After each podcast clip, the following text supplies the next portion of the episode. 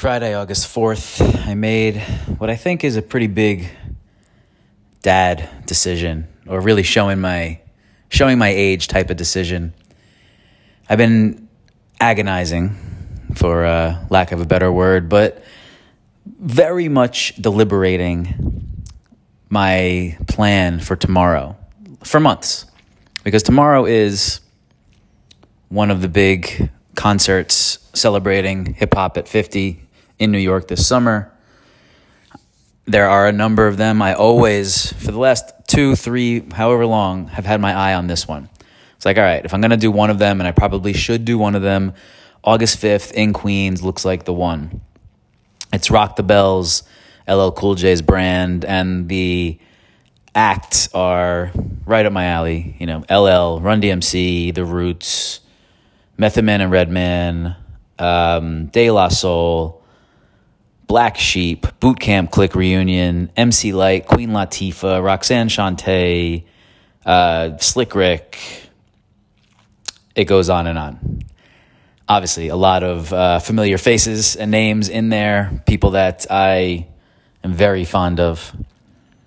Here was my my debate and why I didn't pull the trigger months ago when I was like, "Oh shit, this is I have to be there." Because I don't have to be there because I've basically been everywhere already.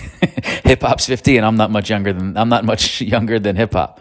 So I've seen it all so I don't have the same desire to like I need to be at this thing. Um, that being said, it was still like, all right, still a good show, and I want to go do something over the summer, and we're not going away, and this will be one of my big things to put on the calendar. But still, I couldn't do it. I couldn't. I couldn't get there, and all the way up until you know six o'clock this evening, I was still not sure. Like, if you ask me 80 times in the last three days, 40, probably actually more, probably 58 of the times I was like, yeah, I'm going to go. Like that, Alexis kept saying, why did you buy a ticket yet? I'm like, well, I'm in my head, I'm going. But I just never pulled the trigger. And then tonight, this evening,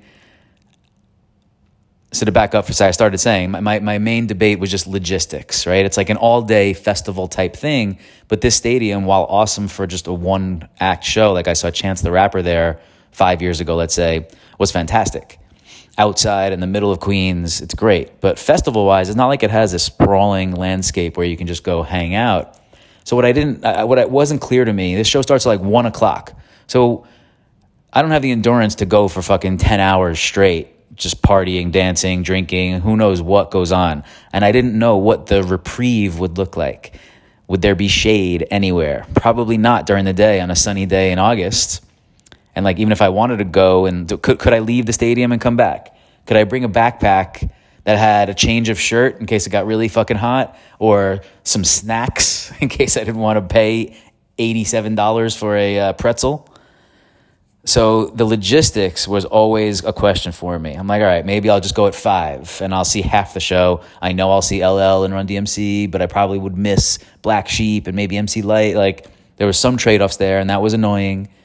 But I just kept being like, uh, I don't know. And another thing was it's fairly expensive. like the the cheapest seat I was looking at was over two hundred bucks. And if you wanted VIP, whatever the fuck that means in this venue, it was like over 500 bucks, which I wasn't even stepping stepping near because as much as I didn't know what the logistics would be for the main place, I certainly don't trust that VIP would be that VIP type of level.